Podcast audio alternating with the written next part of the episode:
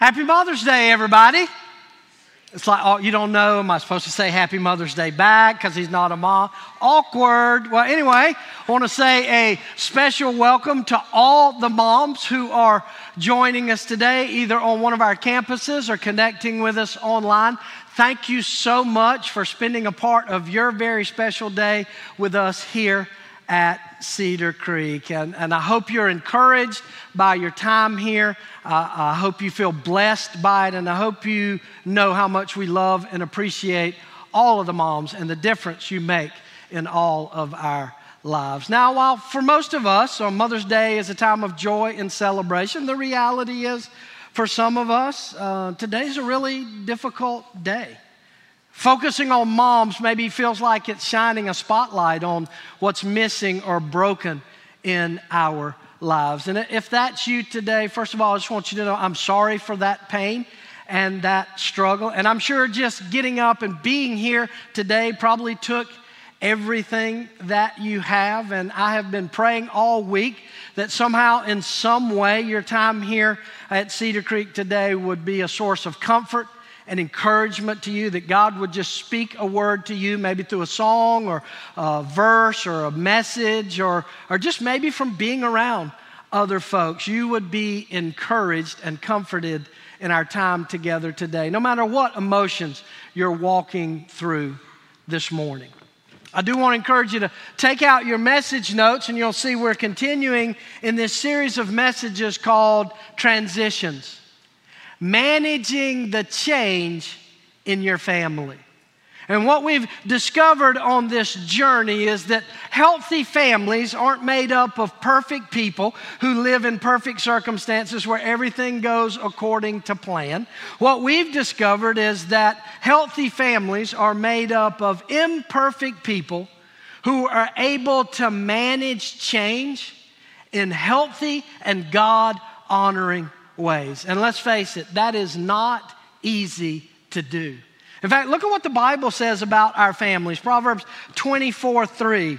It says, It takes wisdom to have a good family, and it takes understanding to make it strong. In fact, I want you to circle two words in that verse circle the word wisdom and circle the word understanding, because those are keys to our families. Wisdom which is something God gives to us, and understanding, which is something we are to give to others.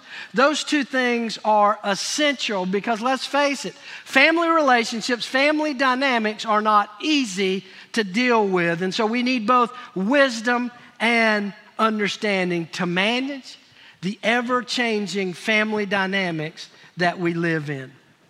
And so today, since it's Mother's Day, I thought we might spend some time focusing on one of our family relationships that is probably the most dynamic and at times probably the most difficult, and that is our relationships with our children.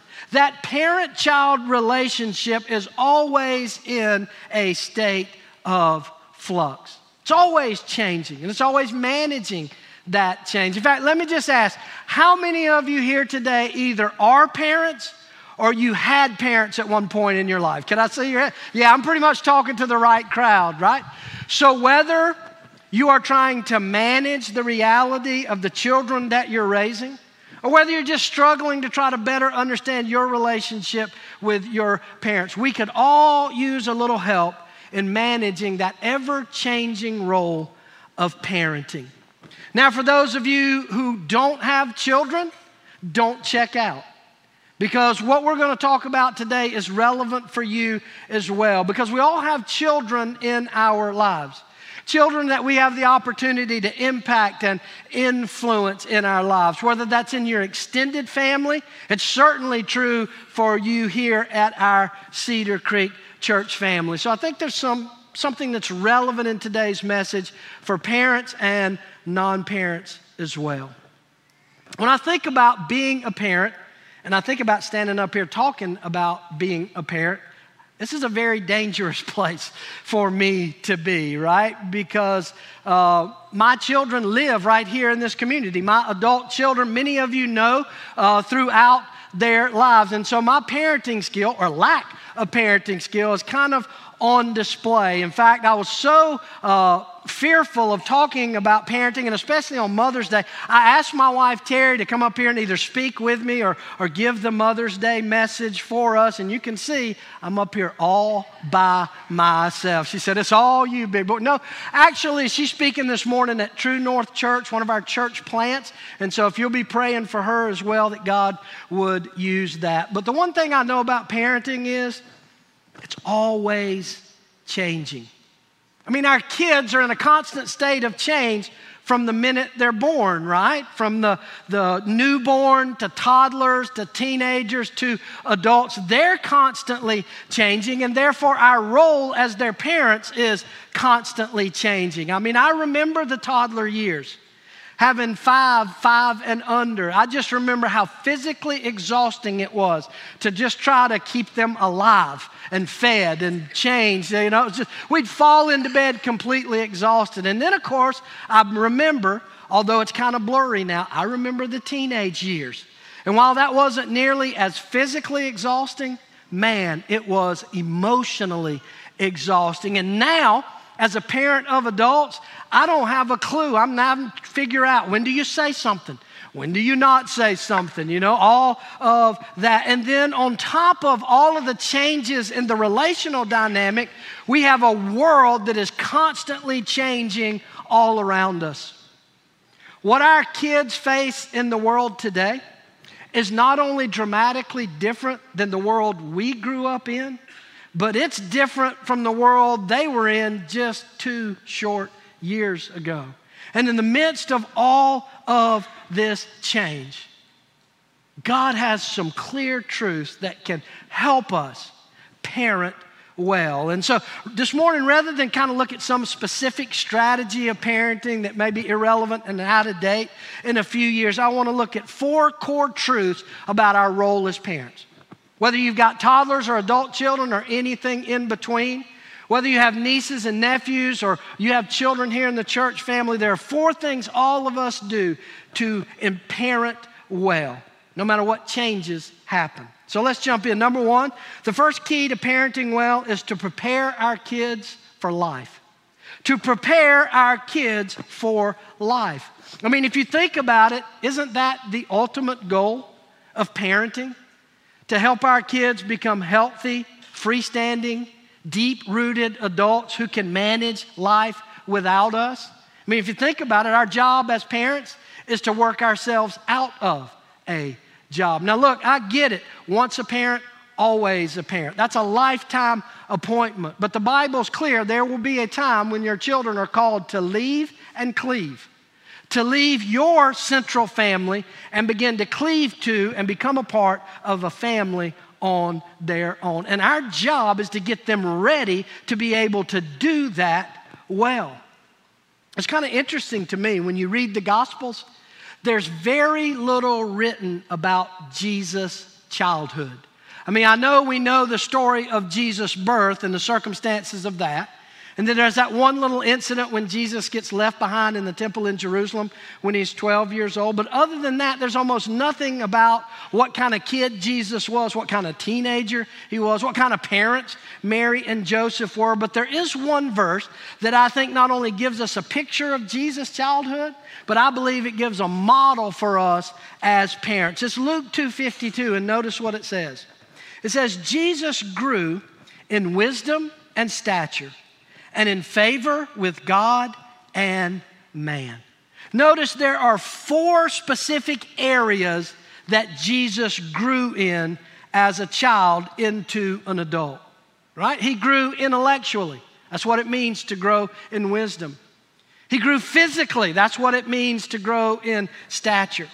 He grew spiritually, right, in his relationship with God, and he grew socially in his relationships with other people. And those are the same areas we need to help our kids grow in in order to prepare them for life. But here's the key, moms and dads we need to do this in a balanced way to balance those four key growth and development areas for our children. Because sometimes as parents, we can get it a little bit out of balance. Like sometimes we get so focused on our kids' intellectual and academic growth that we do it at the expense of their physical development. Or we get it the other way around. We're so focused on our kids' physical development, and we spend so much time in travel ball or dance class, and we're all focused on their physical development at the expense of their intellectual development. We also do that sometimes, especially within the church as Christ followers. Sometimes we get so focused on our kids' spiritual growth that we do it at the expense of their social growth, right? We, yeah, and spiritual growth is important. We want our kids to grow spiritually, but we also want them to be able to interact with people who don't believe like they do or who have a different set of values. We don't want to raise children who are so heavenly minded that they're no earthly good. So we need a balance in these key areas of life. That's how you prepare them for life. Because let's be honest, the thought of preparing your kids for life without you is overwhelming, right? Because the, world they live in is so complex, right? And it's continuing to get even more complex and different. I look at my grandchildren and I try to think about what the world's going to be like in 20 years. What's the world going to be like when they're becoming adults? And I can't even begin to imagine what they're going to have to face, what they're ha- going to have to deal with. How do you prepare kids for life when you don't know what their life is going to be like? Well, you can't. You can't prepare them for every situation, every unknown, but we can lay a foundation that will anchor their lives to help them deal with whatever they're going to go through. And this is my opinion. I think there are three foundational areas we should focus on when it comes to our children that will help prepare them for life. The first one is relationships. Focus on relationships. Why? Because relationships are critical to the quality of our lives. The quality of your life is directly proportional to the quality of your relationships. If you have good relationships, even bad days are a little bit better because you've got people to share it with. And even if everything is going great, if you don't have good relationships, life is unfulfilling. And so we need to model not only how to have good relationships with other believers, but also we should show them the importance of investing relationally with a few other Christ followers. That's one of the reasons why being a part of a home group, moms and dad, is so important for you. Because your kids see you modeling that this really matters. Now, I know sometimes I run into parents and they'll tell me, especially with young children, I said, look, uh, we, we can't be in a home group right now because we don't want to be away from our children. We want to make the most of every hour we have with them. And, and I get that, but I would say, there's something less important you're doing that you could let go of in order to not only spend enough time with your kids, but also model for your kids that healthy, authentic community with other believers. Focus on relationships. Two, focus on character. Focus on your kids' character. What do I mean by that? What is character? We throw that word around in culture all the time. You know, even our community has a character of the month and all that's great. But what is character? Character is all about choices. Your character is the sum total of the choices you make in life, good and bad. So we need to help our kids learn to make good choices. How do you do that? Allow them to suffer the consequences of their bad choices. That's how you learn to make better choices by living in the pain of the bad choices. Sometimes, as parents, we want to rush in and cushion and protect and bail our kids out so they don't feel any pain from their bad choices. And a lot of times, we're doing that. We think it's love, but we're actually getting in the way of God trying to grow their character.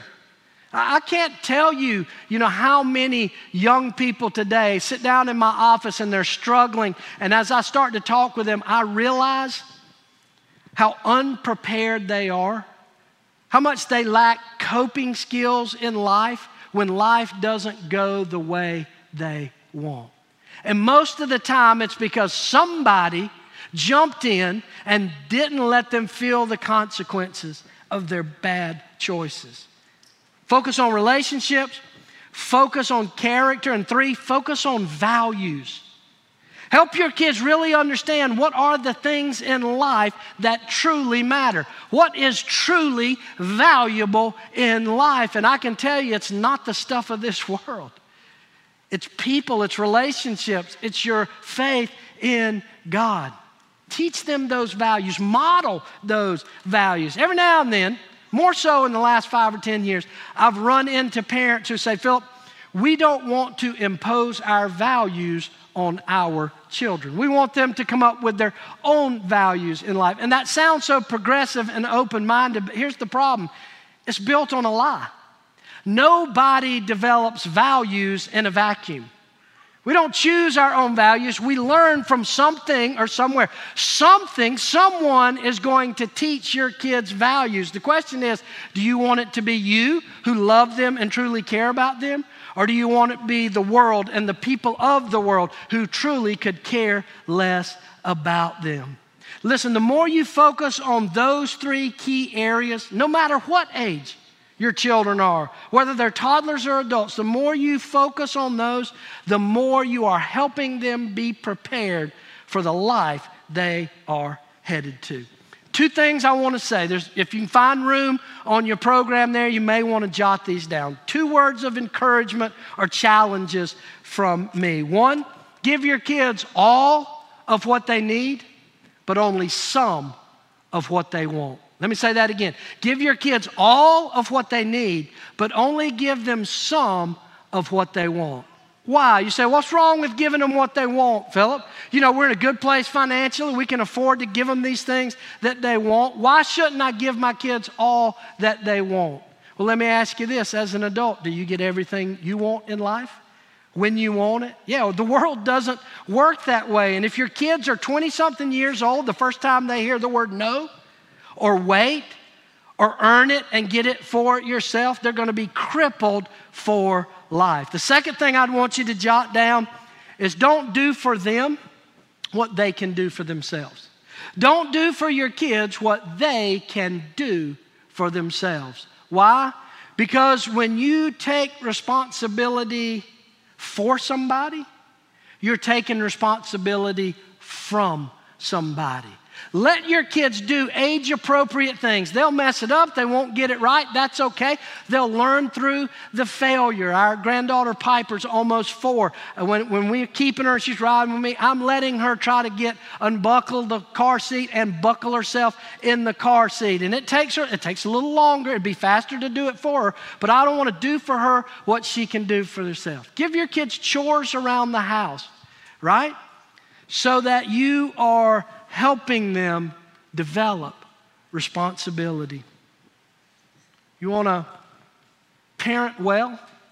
Then start by preparing them for life. Number two, the second thing we need to do to parent well is to invest relationally. Invest relationally in your kids. The most important thing you'll ever do as a parent or as a significant adult in the life of a kid is to develop a good relationship with them. Now, I know that seems obvious, but here's the thing parenting in the early years when they're still living in your home, parenting is a very task oriented job, right? There's all these tasks to do to get them ready, to feed them, bathe. There's so many tasks in parenting that sometimes we forget that our most important task as a parent is to build a relationship with our kids because that's the only thing that's going to last. Let me tell you, as a parent of adult children, I know it's hard for you to realize if you're in the throes of toddlers or teenagers, but one day those tasks are going to end. And when they do, the only thing that will be left between you and them is the relationship you're building right now. Because the day's coming, mom, dad, when they will determine how much time you get to spend with them. They will be in charge of how often you see their, your grandchildren. Those of you who are under the age 40, sometime today I want you to Google or go on Spotify and check out a song called Cats in the Cradle. Old people like me, they're laughing because they know that. It's such a powerful truth about the importance of building a relationship with your kids. Now, look, I know for some of you today, that is a source of great pain for you because you don't have a good relationship with your adult children. And my goal today is not to heap shame and guilt on you for your failures during the parenting years that you worked to. I don't know what it was, but I'm not here to throw more guilt and shame on you. I'm here to encourage you to say it's never too late with our God. Our God is in the miracle business. And as long as they're alive and you're alive, there is an opportunity. So do what you need to do now to open that door to try to connect relationally with your children, whatever age they are. Jesus models this idea of investing relationally in children. In Mark chapter 10, perhaps you're aware of this story. One day, Jesus and his disciples they were full bore in the ministry. They were on the road teaching, preaching, having huge crowds, all of that stuff. And so one day they're in a village, and a group of parents, probably a group of moms, bring their toddler children to see Jesus. Jesus had gained some fame. People knew he's either a prophet of God, maybe even the Messiah. And so they wanted their kids to meet Jesus while he was in their village. And as they're getting close to Jesus, the disciples step in front and say, Where do you think you're going? They're like, we just want our kids to meet Jesus. They're like, Jesus ain't got time for your rug rats. We're busy about important kingdom business. We're changing the world. We ain't got time to mess with no children. That's how the di- disciples responded. But look at how Jesus responds. Mark 10 14. Jesus said, Let those little children come to me and do not hinder them, for the kingdom of God belongs to such as these. What's he talking about? What's he saying? Jesus is saying that these small children have value, they matter, they are worth connecting with relationally. So you need to understand in this culture, it was the exact opposite of our culture today. Like our culture today is all about the kids. The kids are the most important part of the family. We have these kid centric homes. That's kind of what's going on in our culture. But in Jesus' culture, little kids were not important. Why? Because they had no value until they were old enough to work and to help out the family and to help out on the farm. And because the mortality rate was so high, especially among children, it's like, don't bother doing anything. Let's see if they make it. They're just consumers right now. They're costing us. Let's wait and see if they're able to help us. And then when they can give something back, then they're worthy of our time and our energy and our relational capital. But Jesus flips it on his head, on its head. He says, These kids matter right now. They're worth connecting with relationally. That's why here at Cedar Creek, we invest the huge resources that we invest in our Kids Creek Children's Ministry and our Center Point Student Ministry. We want it to be the best that there is. You know why? Because we don't see the kids as the future of our church. They are the church right now. They have an important role to play. They are worth investing in relationally. And let me just throw this little sidebar commercial in. If you don't have a place to serve within the church yet, that might be a great place for you to begin investing relationally in the children and students of Cedar Creek. It's what Jesus did. He didn't just say they were valuable. Look at verse 16. He put his money where his mouth is. It said, Then Jesus took the children in his arms, he put his hands on them, and he blessed them. What's he doing? He's connecting relationally. He's getting down on their level. He's engaging with them. Two things Jesus teaches us about investing relationally in our kids. One, spend time with them. He took the time to be with them. As busy parents, I remember trying to convince myself that even though I didn't spend a lot of time with my kids, I made sure it was quality time. That I'm spending quality time with my kids. Can I just tell you, that is a myth. That is a lie from the pit of hell. Kids don't know the difference between time and quality time. It's all quality time when you take the time with them. Spend time with them. And then the second thing Jesus shows us be high touch. Be high, he put his hands on them, he hugged them, they climbed up into his lap. He put his hands on their heads and he blessed them. If we want to invest and connect relationally with our kids, we need to be high touch. Get your hands on them lovingly and appropriately. Put your hands on your kids. Now, I know some of you, especially some of you guys, are saying, look, we're not touchy feely people. We wasn't raised that way. We don't do the whole hugging, touchy feely. And can I just say, in all love and honesty, get over it. Your kids need it. Your kids need you to put your i don't want them to be sitting in a church 20 years from now and a preacher talk about this and they say well i didn't grow up this way break the generational cycle now little warning if you've not been high touch with your kids don't go home today and try to hug and kiss all over them. It will freak them out. They think either you're dying of cancer or you're getting a divorce right? But slowly put your hand on the shoulder an arm around them. If we'll do this, our sons will learn how to appropriately use physical touch, and our daughters won't go looking to have that need met by people who will hurt and abuse them. The more connected you are relationally to your kids, whatever their age, the more effective you'll be as a parent. Number three, the third thing we need to do is celebrate their uniqueness celebrate their uniqueness. You know, the most amazing thing to me about our five kids is how dramatically different they are from each other. Right? Think about it. They have the same biological parents, they have the same DNA, they were raised in the exact same environment, and yet they're dramatically different. I've got some that are introverts, some that are extroverts. I got some that are stoic and reserved. I've got some that are very emotionally expressive.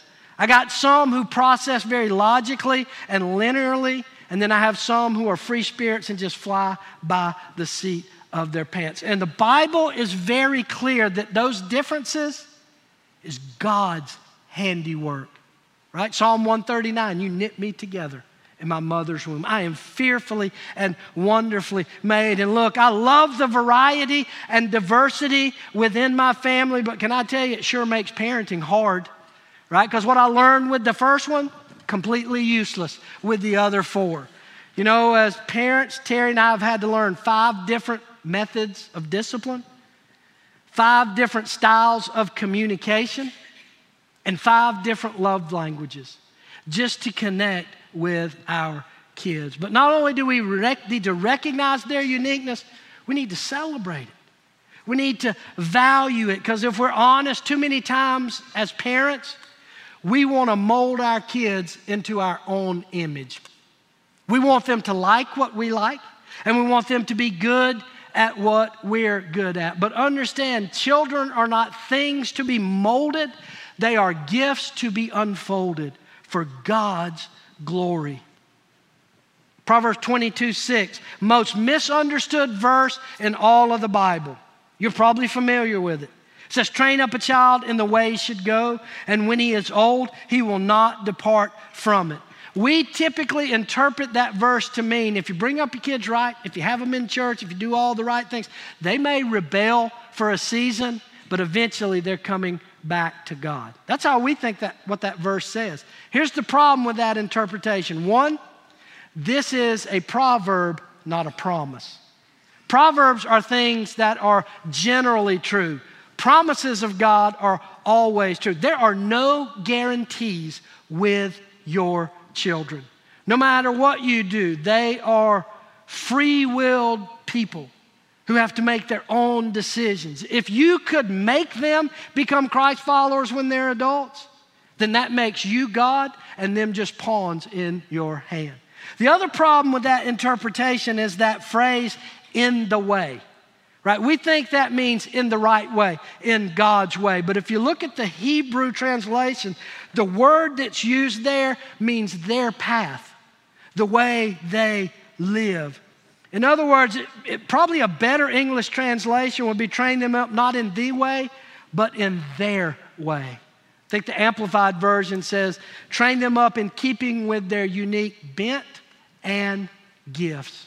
Those of you who work with wood, you know you always get better results when you work with the grain instead of against it. Children are a lot like that.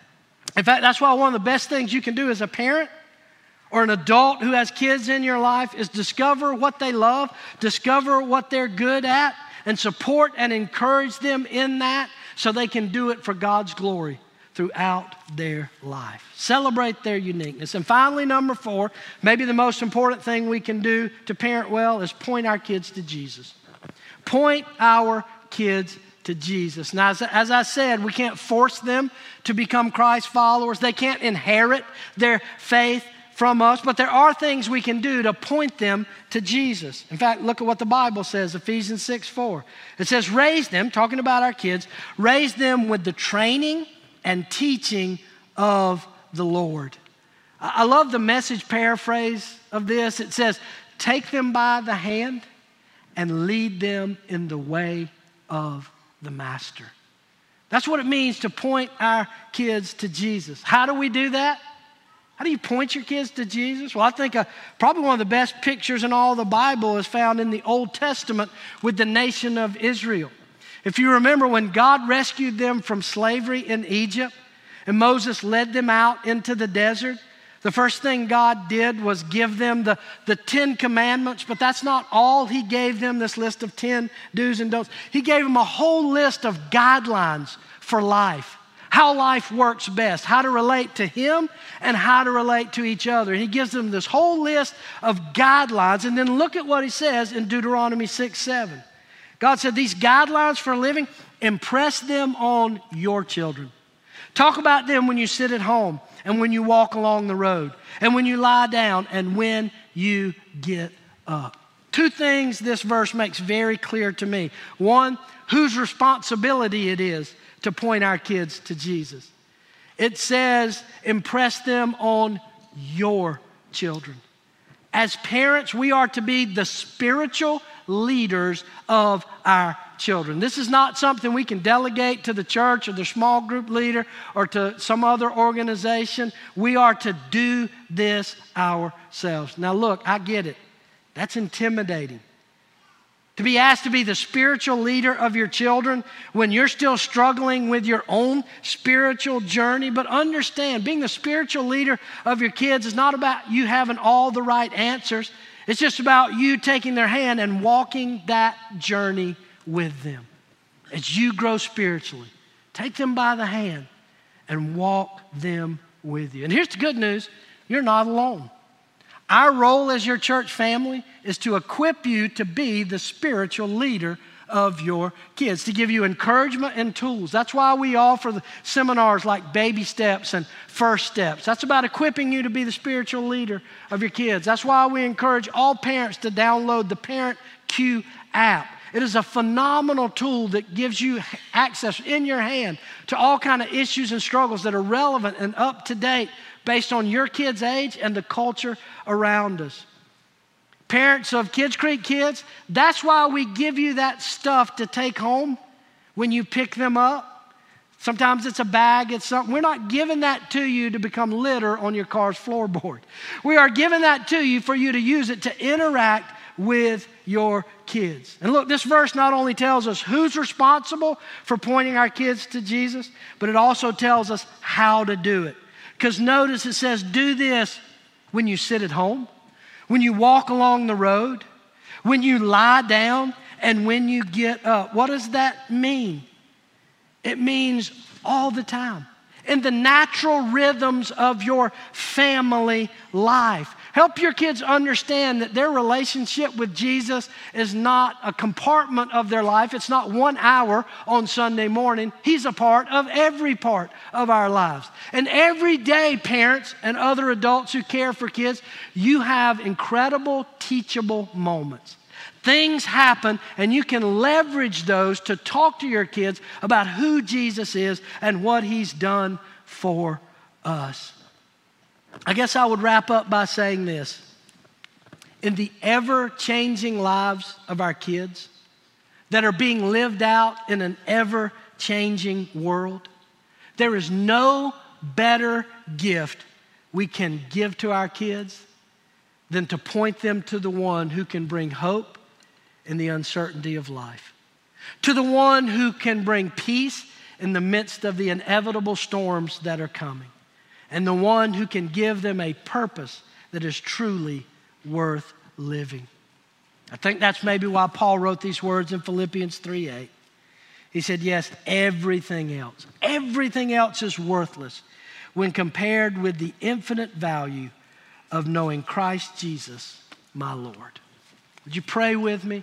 Just wherever you are on a campus, online, just, just bow your head, close your eyes for just a minute. I don't know what you're going through as a parent. I don't know what you're going through in your relationship with your parents. I don't know if today is a day of joy for you or today a day of deep pain. But whatever it is, I'm convinced you are not here by accident. God brought you here to speak hope and comfort and joy into whatever your struggle is. Maybe for you, it's that need for a miracle to restore a relationship with an adult child. Maybe for you, you are a mom who is completely exhausted. And every time you go on Facebook or social media, you feel like a failure. You feel like you're not getting it done well. If that's you today, I want you to know you're doing a great job. And I would encourage you when you're exhausted, take some time to take care of yourself. Church family, husbands, men in the lives of moms, let's don't just make it one day a year when we come alongside and, and give them some margin and some time to rest and recover. Or maybe you're here today and you're struggling because of what you did not have growing up. I'm here to tell you your Heavenly Father is everything your earthly parents weren't, and He can fill those gaps and restore to you the life that you were called to. I don't know where you are on your journey, but I know God is more than enough. Oh, Jesus, thank you. You are all we need. Help us keep our eyes on you as we walk this difficult and often broken road with you and with each other. It's in your name we pray. Amen.